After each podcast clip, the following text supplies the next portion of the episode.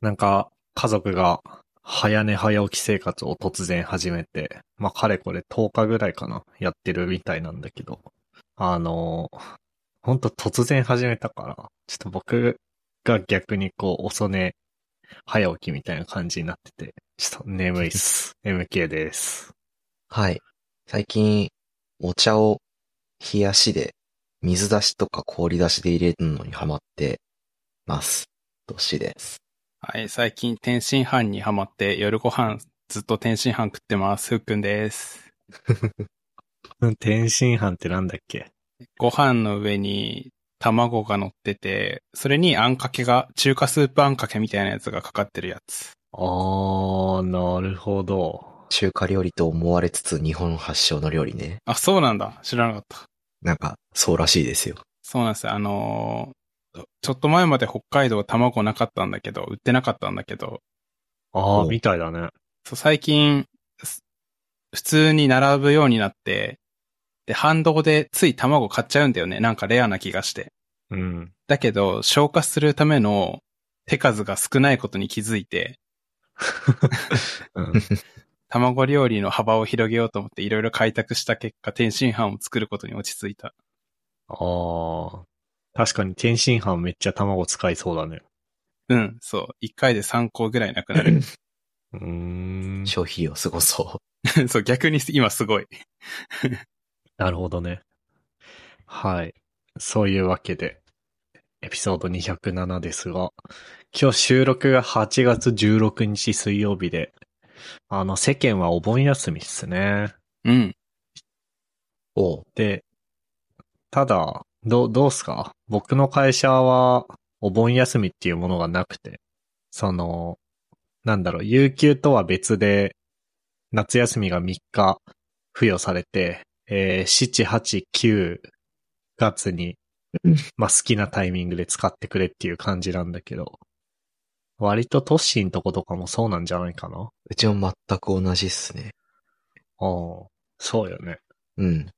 僕は、今週の月曜火曜にちょっと休みをもらって、ゆっくりカフェを、カフェに、ちょっと遠いカフェに行ったりしてきましたね。ああ、そうなんだ。いいね。うん。その、楽しかった。なんすかパソコン触れないさそうな系のカフェですかそうそうそう。うん。あ、じゃあいわゆるおしゃれカフェだね。一緒、いよいよおしゃれカフェです。えー、な、何系、何系というか。えっ、とね、吉祥寺にあるうん。ライトアップコーヒーっていうところと、ライトアップコーヒー。へえ、いいっすね。吉祥寺。そこね、あの、ふっくんが今年の誕生日プレゼントに、うん。あの、コーヒー豆のなんかギフトパックみたいなのを買って送ってくれて、うん。で、そこで選んだのが、たまたまライトアップコーヒーっていうところのうなんんか。季節のやつみたいなのがあったんで、それを選んだんですけど、うんそれ。で美味しくて、実店舗行ってみたいなと思って、ちょっと行ってきた感じです。いいっすね。へえ、写真おしゃれすぎる。ねお。しゃれやね。なるほどね。という感じの。めっちゃいいじゃないですか。こういう系のカフェさ、うん。あの、行ったら、どうしてるコーヒー飲んですぐ帰ってるそれとも、まあ、なんか、わかんないけど、僕がいつもスタバでやってるみたいに、1時間とか2時間とか、作業して良さそうな雰囲気はないじゃん。ないね。うん。で僕も、うん。どうしてたかないや、あの、普通にね、コーヒー入れるのを最近ずっとやってたし、うん。そこの豆を美味しく入れれた時と入れてなか、入れれなかった時があったから、なんか、こう、そこら辺の話を店員さんとちょろっとして、ええ普通にコーヒーさっと飲んで帰ってきた。ええあ、遅めくさっちゃいいじゃん。そう。楽しかったよ。ええすげえな。あ、でもそうなんだ。店員さんと、え、話しかけられたのうーん。なんかこっちからさらっと邪魔にならない感じで話しかけに行ってっええやば。すごいな。ていう感じでした。いいっすね。はい。なんか、コーヒーとはずれちゃうんだけど、うん。吉祥寺つながりで、うん。あのね、なんだっけな。それ北海道の旭川に、大黒屋っていうめちゃくちゃ有名なジンギスカン屋があるんだけど、うん。まあ、5月に帰省した時に行ってきてめっちゃうまかったんだけど、それがなんかね、東京吉祥寺店8月11日オープンっていう、ほう。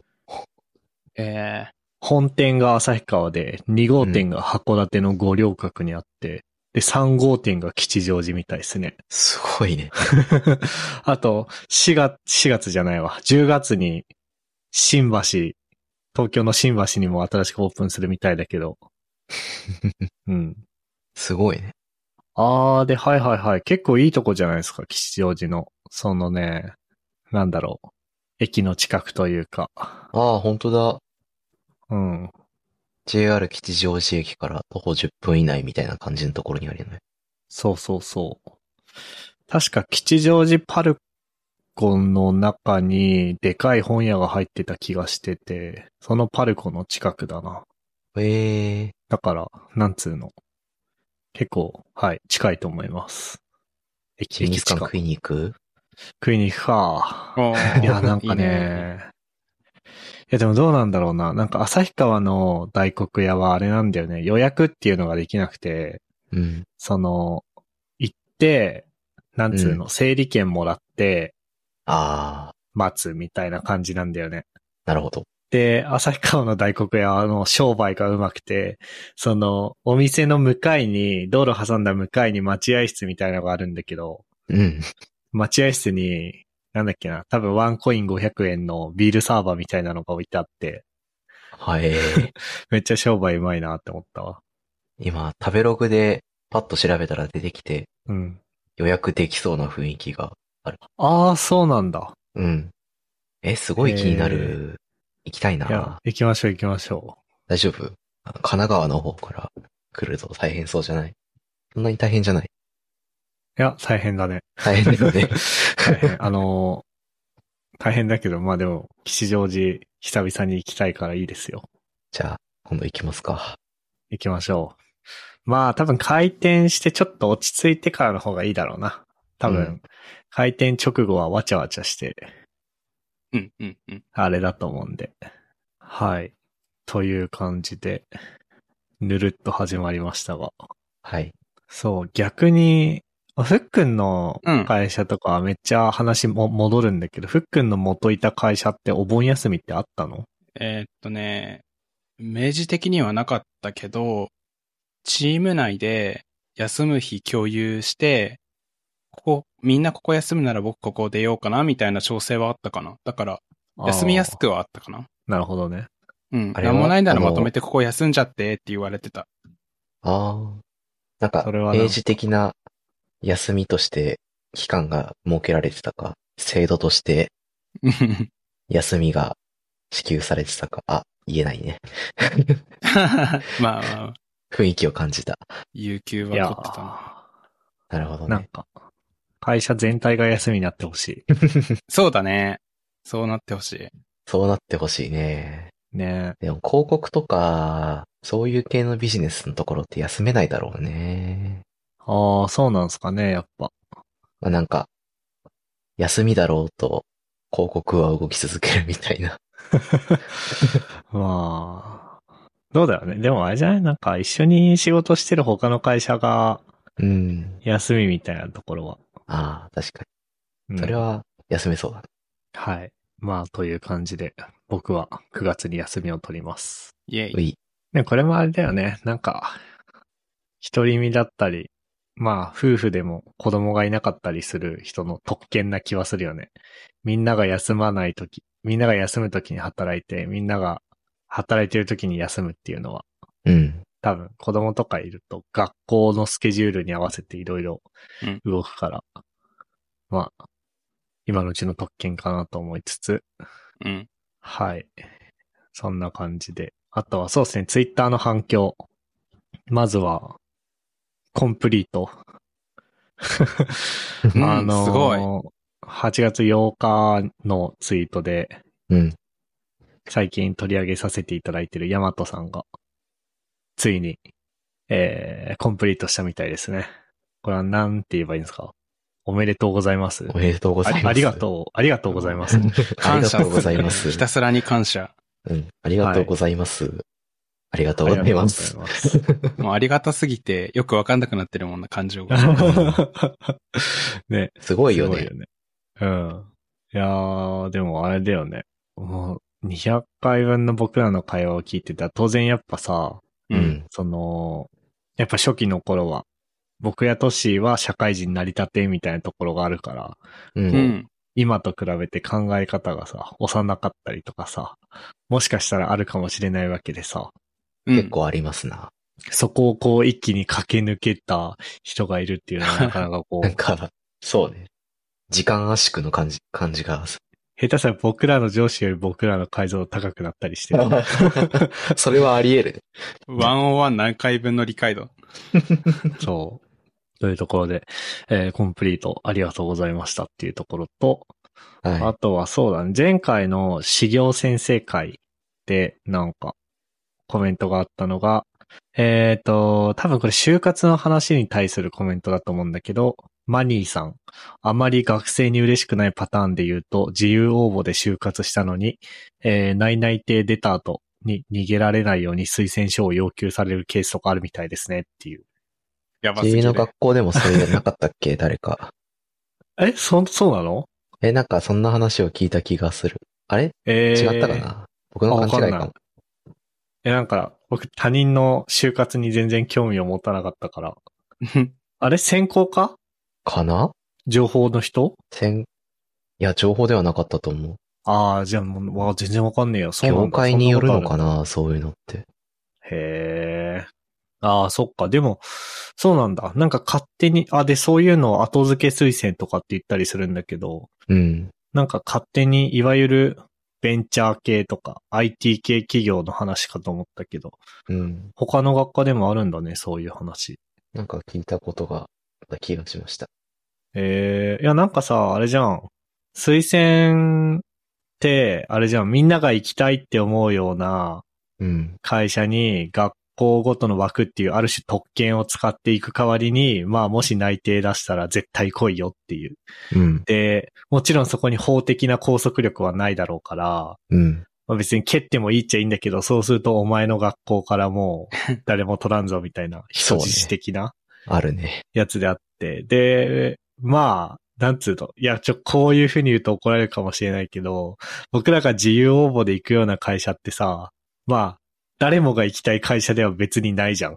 うん。そうかも。じゃないなんかこまあ確かになんか、メガ弁とかにバンって言って、う、うん。教育もままらな、ままならないまま即時現場投入されて、うん。うおーってなるよりも、こう、ゆるりと時間をかけてゆったり現場に馴染むとか、こう、大手の方が魅力的みたいなのはあるかもね。ああ、そうそう。なんか、ネームバリュー的な、なんかそこにいるっていうこと自体がうん。ステータスになったりとか、箔がつくみたいな会社ではない気がしててさ。だから、それはそうかも。後付け推薦とかされてもな、みたいな感じのは思ってたんだ けど、なるほどね。他の学科とかでもうそういう話はあったりするんだ。とへえ。いう記憶が若干あります。なるほどね。それはちょっと、ダークな感じですね。 あとそうそう、なんかね、 これ、よその番組のサポータースラックから拝借した話題なんだけど、 まあ具体的にはやる気ない FM さんのサポータースラックで、まあなんか、あのーおすすめポッドキャストクライアントみたいな話があったから、僕も、うん。あのー乗っかったら、うん。ゆるふわのお三方がもうどんなポッドキャストクライアント聞いてる、使ってるかお聞きしたいですっていうのをいただきましてですね。おうおまあ僕はそのスラック、あの、やる気ない FM さんのサポータースラックでも話した通り、僕はオーバーキャストっていう iOS アプリを使ってるんだけど、うん。なんか、二人はどんなの使ってます僕は、Spotify で聞いてます、ポッドキャスト。おー。うん。昔、 Spotify うん、 iOS 使ってた時は、僕も同じくオーバーキャストだっけうん。あの、オレンジ色のアイコンのアプリ使ってたんだけど、まあ、端末の OS が変わってオーバーキャストがなくなって、そのタイミングで Apple Music も解約して、とかいろいろあって、うん、Spotify 契約しようと思ったら、こうポッドキャストも聞けるから、それでもう全部済ましてる感じですね。なるほどね。はい。まあそうよね。確かに。都市あの、スマートフォンを iPhone から Android Pixel にしたのと同時に、メインのパソコンは iPhone より、iPhone やめるより先に Windows にしてたからさ、あ、そうなんですよ。 Windows で iTunes 使うの苦痛だしね。 すごく辛い。うん。すごくそれは。辛いので、まあ、そういう体験があんま良くないものを継続的に使うよりも、ブラウザでちゃっと使えて、こう、端末、またいでもね、再生してる内容が引き継げたりして結構便利なんで、気に入ってます。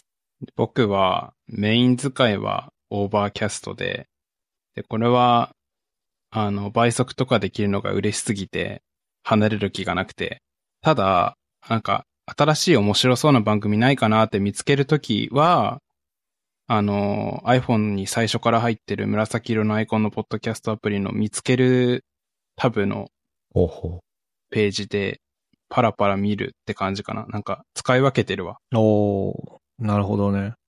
うん。あとはまあたまにそのプラットフォームにしかない番組があって、Spotify とか、あと YouTube にでやられてるラジオ番組とかさ、うん。う。うん、うん。そういう時は出張していくって感じです。なるほどね。ただ、確かにね。今、あのーオーバーキャストのアプリポチポチいじってたら、あの、サジェスティン、サジェスチョン for you っていうページがあって、そこ結構優秀かもしれないって気づいた。あ、本当なんか、僕の印象だと、うん。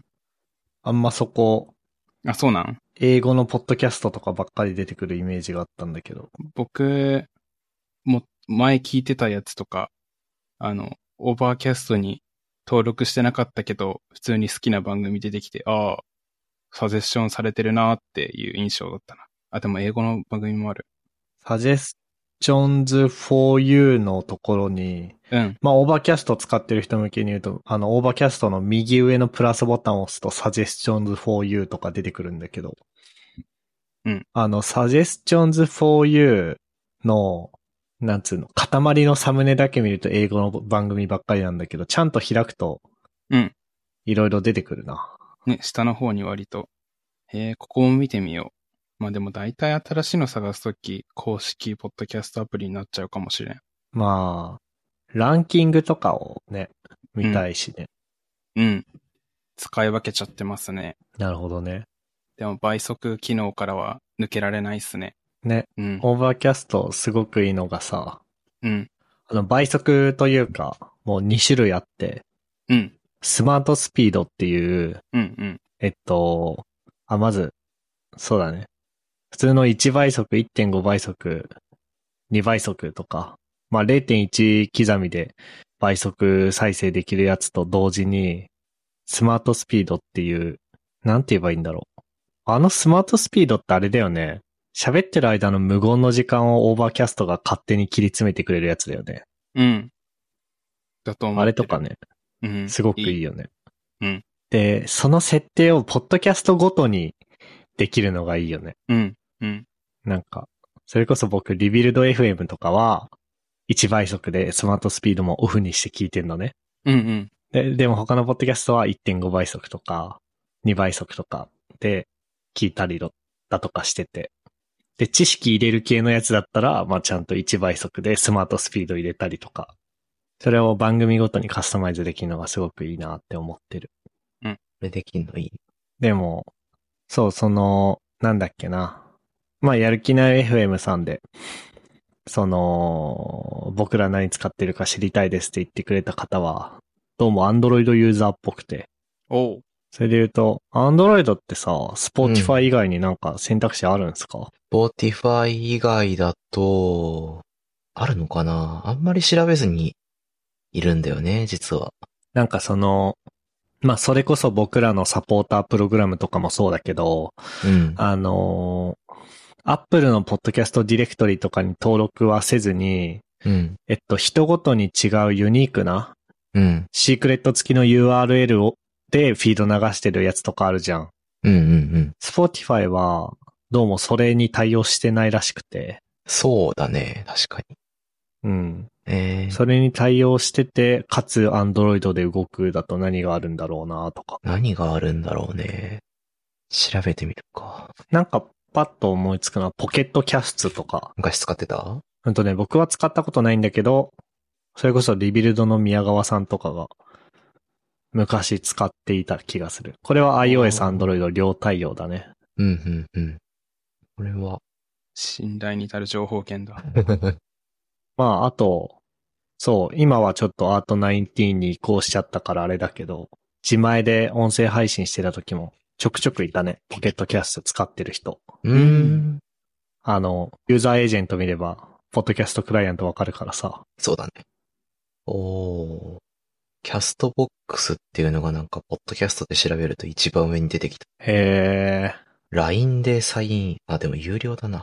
ー。へー。まあ、あとは Google ポッドキャストとかもあるよね。そうだね。うんうんうん。これはね、どうなんだろう。RSS フィードとか、入れられんのかどうだろう。な。OPML インポートエクスポートっていうのが、んこれはなんだこれは、OPML はあれだね。なんか、ポッドキャストの、自分がこれと、購読してますよみたいなカタログを XML であエクスポートできるやつだね。ーなるほど。 OPML インポートを対応してんだったらあれじゃないですか。その、なんつうの。自分用リンクのポッドキャストとかもできそうかね。できんじゃないですか。うん。できそうなイメージ。まあ、ただその、それ経由でのインポートに対応してるからといって、そのアプリ自体がうん。 URL 直指定の、あのーやつでできるかは謎なんで。うん。それでもなんか、僕は Android のポポッドキャストアプリといえば、ポケットキャストっていうイメージがあったんだよな。なるほどね。うん。使ってみよなんかね、今、喋りながらググってんだけど、今、うんさっき僕とふっくんが言ってたオーバーキャストの嬉しいポイントう。うん。んはどうやらポケットキャストにもあるみたいで。おうその、まあ、単なる倍速もそうだし、無音カット的な、スマートスピード的なものもそうだし、うんうん。ちょっと僕も iOS でポケットキャスト使ってみようかな。という感じですかね。で、あと最後、ふっくんの話題ですかね。いいでしょうか。どうぞ。と、久々に話したいネタがあったんで、ちょ、ベラベラと話させていただくんだが、あのー一部界隈で有名なインターネット面白お兄さんことアルファさんとダヴィンチ恐れ山さんっていう人がたちがいて、うんで、と、匿名ラジオっていうラジオ番組をやってるんですよね。うんで、好きで、投稿されるたびに毎回聞いてるんですけど、通勤中とか、帰りとかに。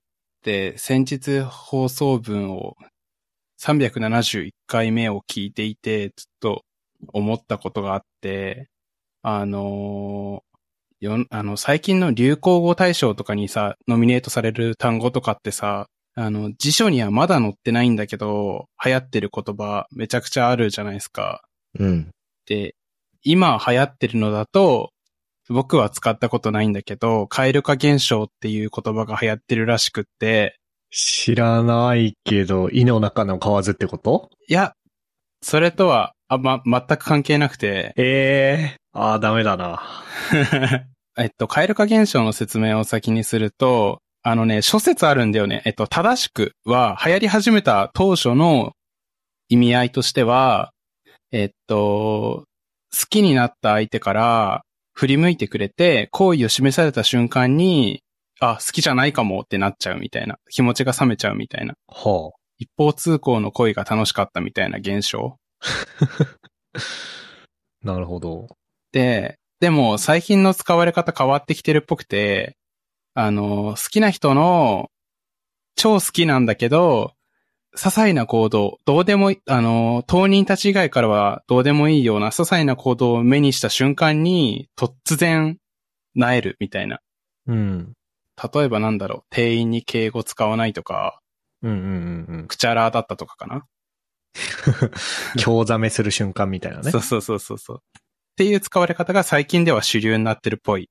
で、こういうのって、なんかあるあるネタ共感するネタだと思ってて、えーうん。あの、みんなが経験はしてるんだけど、な、ちゃんとした名前がついてない現象に対して、なんかこれしっくりくるじゃんみたいな命名がされれば、バズったり流行ったりして、流行語大賞とかになると思ってて、ただ、思ったのが、僕、カエル化現象に納得いってないんですよね。こんな流行ってるけどおう。で、なんでかっていうと、あの、諸説ある点で、ちょっと、どっちだよってなっちゃうっていう。ああ、どっちの蛙化現象を言ってるか、コンテキストを深読みしないとわからないじゃん、みたいななるほどね。うん。意味で、納得いってないのと、元ネタがグリム童話のカエルの王様王子様かなっていう話だったと思うんだけど、それも、元ネタそんな話じゃないんですよ。あんま関係ないんですよね。意味と。うん。カエルになった王子様にキスしたら、あの、王子様に戻ったよ、めでたしめでたしみたいな話だったと思うから、ちょ、カエル化現象流行ってんのちょっと待てよ、みたいなのを思ったんですよ。うん。で、そう考えたときに、もう浸透してる、もっとすごい命名たくさんあるじゃんって気づいて、ちょっと羅列してみたんですけど、例えば、ソフトウェアエンジニア界隈かな、大学生の論文かわかんないんですけど、そこら辺の界隈ではマサカリを投げるって流行ってるじゃないですか。てか、もう定着してるじゃないですか。うん。これのがすごいじゃんって思ってて、なんか、意見を投げる様子がまさかりを投げるって、イメージぴったりでしっくりくる感が好きだなって思ったんですよ。うん。とか、ポッドキャスト界隈で言うと、やっていきっていう言葉ポッドキャスト界は、まあ、そうそうだね。うん。そう、これも、なんか、なんだろうな。名前のなかったこの現象というか気持ちに名前がついた瞬間で、なんかやっていくぞっていう言葉しかしっくりこない場面とか結構あるなと思ってて好きで、うん。あと一般的に、その発言ブーメランじゃん、わら、みたいなのの、ブーメランっていう言葉も、これ、個人的に、命名対象、命名キングだなと思ってて、うん。ブーメランめっちゃ使うし、初見で聞いてもわかるな、みたいな。あと、ここに並べていいか微妙なんだけど、自分開発した言葉があって、うん。 義務睡眠って作ったんですよ。夢睡眠好きだね。これ、自分でも会心の出来だと思ってて、うん。あの、意味としては、あ、ここで、さらにまたポッドキャストで話して流行らせようとしてるんだけど、意味としては、あの、次の日仕事ある日とか、まだ起きてたいしやることあるけど、さすがにし仕事に支障出ちゃうから、もう寝とくかっていう睡眠のことを義務睡眠と呼ぶと定義しました。いや、義務睡眠すすごくてさ、うん。あの、Google で義務睡眠ってだけでググっちゃうと、うん。そのなんか、義務と睡眠でこう、トークンが分けられて検索されちゃうんだけど、うんあの、ちゃんとダブルクオートで囲うと、それを一単語として検索してくれるじゃない ?Google って。そうだね。義務睡眠ダブルクオートで囲って検索したらね、我々のエピソード62が本当だ。 2番目に出てくるんですよ ね。本当だ。すご。これなかなかすごいですよね。いいね。あの、これのいい点はさ、自分で気に入ってる推しポイントはさ、あの、レム睡眠、ノンレム睡眠ってあるんですけど、それとかかってるんですよね、うん。五感が。そこも自分の推しポイントなんだけど。なんかこういうのって要はうまいこと言ったもん勝ちだと思ってて、うん。義義務睡眠に関してはうまいこと言えたなって思ってて、個人的には蛙化現象よりもは流行る素質があると思ってるから、ちょっと、蛙化現象には一過言あるということで語らせていただいたっていう感じですね。なるほどね。うん。なんかあるかなそういう。なんまつさうかりの。とかブーメランとかね。うん。なんだろうな。なんか、蛙化現象はあれじゃない下手に、うん。あ、でもそんなことないか。いや、今言おうとしたのは、なんか例えば、まさかりってさ、うん。まさかりを投げるみたいな文脈でしか使わないじゃん。そうだね。うん。だから、変に、こう、あ、で、それこそブーメランも、ブーメランっていう意味でブーメラン使わないじゃん。 日常で生きてて。確かに。そう。だからそういう言葉の方が良くて、逆にカエル化現象は、カエルはなんかさ、やそれこそ僕もさっきパッと初めて聞いたときに、うん。井の中の蛙ってことって言ったけど、あーなんかそう、はいはいはないんかさ、普段も使いすぎてさ、うん。解釈の幅が広いじゃん。だうん。からなんかそういう言葉がいいのかなって思ったんで、ああ、なるほどね。それでしか使わねえだろうみたいな。うん、うん、うん。分析したもうら。義務睡眠は、うん。あの僕本当に発明だと思ってるんで、だよね。よかっう た。ん、早くファンがあの言ってくれたなんかパテントというか、特許じゃないか、これは。なん だなんだろうね、こ れ。商標でもないか。なん、なんだっ け。なんか、著作権みたいそな。修行先生のうん。授業で習ったのに忘れちゃったら、 やばいやばい、聞かれたら。 まずい。うん特許ではない な。そう、なんか、取った方がいいですよ。確かに。撮ろ出願してこよなんかあるかなまあ、それこそ、う。うん。そういうので、おって思ったワードは僕は割とポッドキャストのタイトルにしてるから、おー、なるほどね。なんかあるかね。あー。で、なんか、単語がいいんでしょ蛙化現象とか。あ、でも、まさかりを投げるとかは別に確かに単語じゃないか。単語ではないのか。うーん。YouTube ショートは瓶の砂とか。でもそれは違うな。え、なんかあるかなあ意外とないかも。でもそういう古事成語的なやつも好きだけどな。うん。ネタバレはか、唐揚げ、レモン汁と同じ。違う。こういう、そういう、そういうことじゃないもんね。そうだね。 うん。なんか今のはなんか、銀玉のタイトルみたいな。タイトルだね。難しいな。あ、ない、ないかも。やっぱないかも。ポッドキャストのタイトルはちょっと違うな。いや、でも、こういうのを貯めていって、自分オリジナルのうまいことを言い続けていきたい。おじいさんになっても。いいんじゃないですか。言葉ってどうやって流行らせればいいんだろうね。ね。ちょっとね。 金使ってインフルエンサーにめっちゃ言わせる。まあそうだよね、やっぱ。なんかでも、会社の僕の周りの人の中で、あ、これの言い方僕が流行らせたなっていうのはあって、はいはいはい。そのね、文脈っていう言葉は僕流行らせたと思うう。んうんその、なんだろうな。何かこう、なんかあるかな。要するになんか、なんか、なんとか文脈での話なんですけど、みたいな感じで話し始めるみたいな。うん。うんうんうん。ありますね。そういうなんか言い回しは、僕の、会社の僕の周りの人では僕が流行らせたと思う。あるよね、そういうの。でもよ、世の中にそれを流行らせられる気はしないね。でも、ふっくんは割とね、発明しますよね。そういう言葉を。いやもうそういうの大好きだからね、もう普段からうまいこと言ってやろう精神で生きてるからね。うんそうなんだよね。うまい、文章は僕も思いつきたいんだけどな。うんうんうん。なんか単語、だから語、語だもん。流行語だもんね。そうだね。語か。むずいな。思いつくたびに、ホットキャストで言いまくろちょっと言ってください。お願いします。そんなとこっすかね。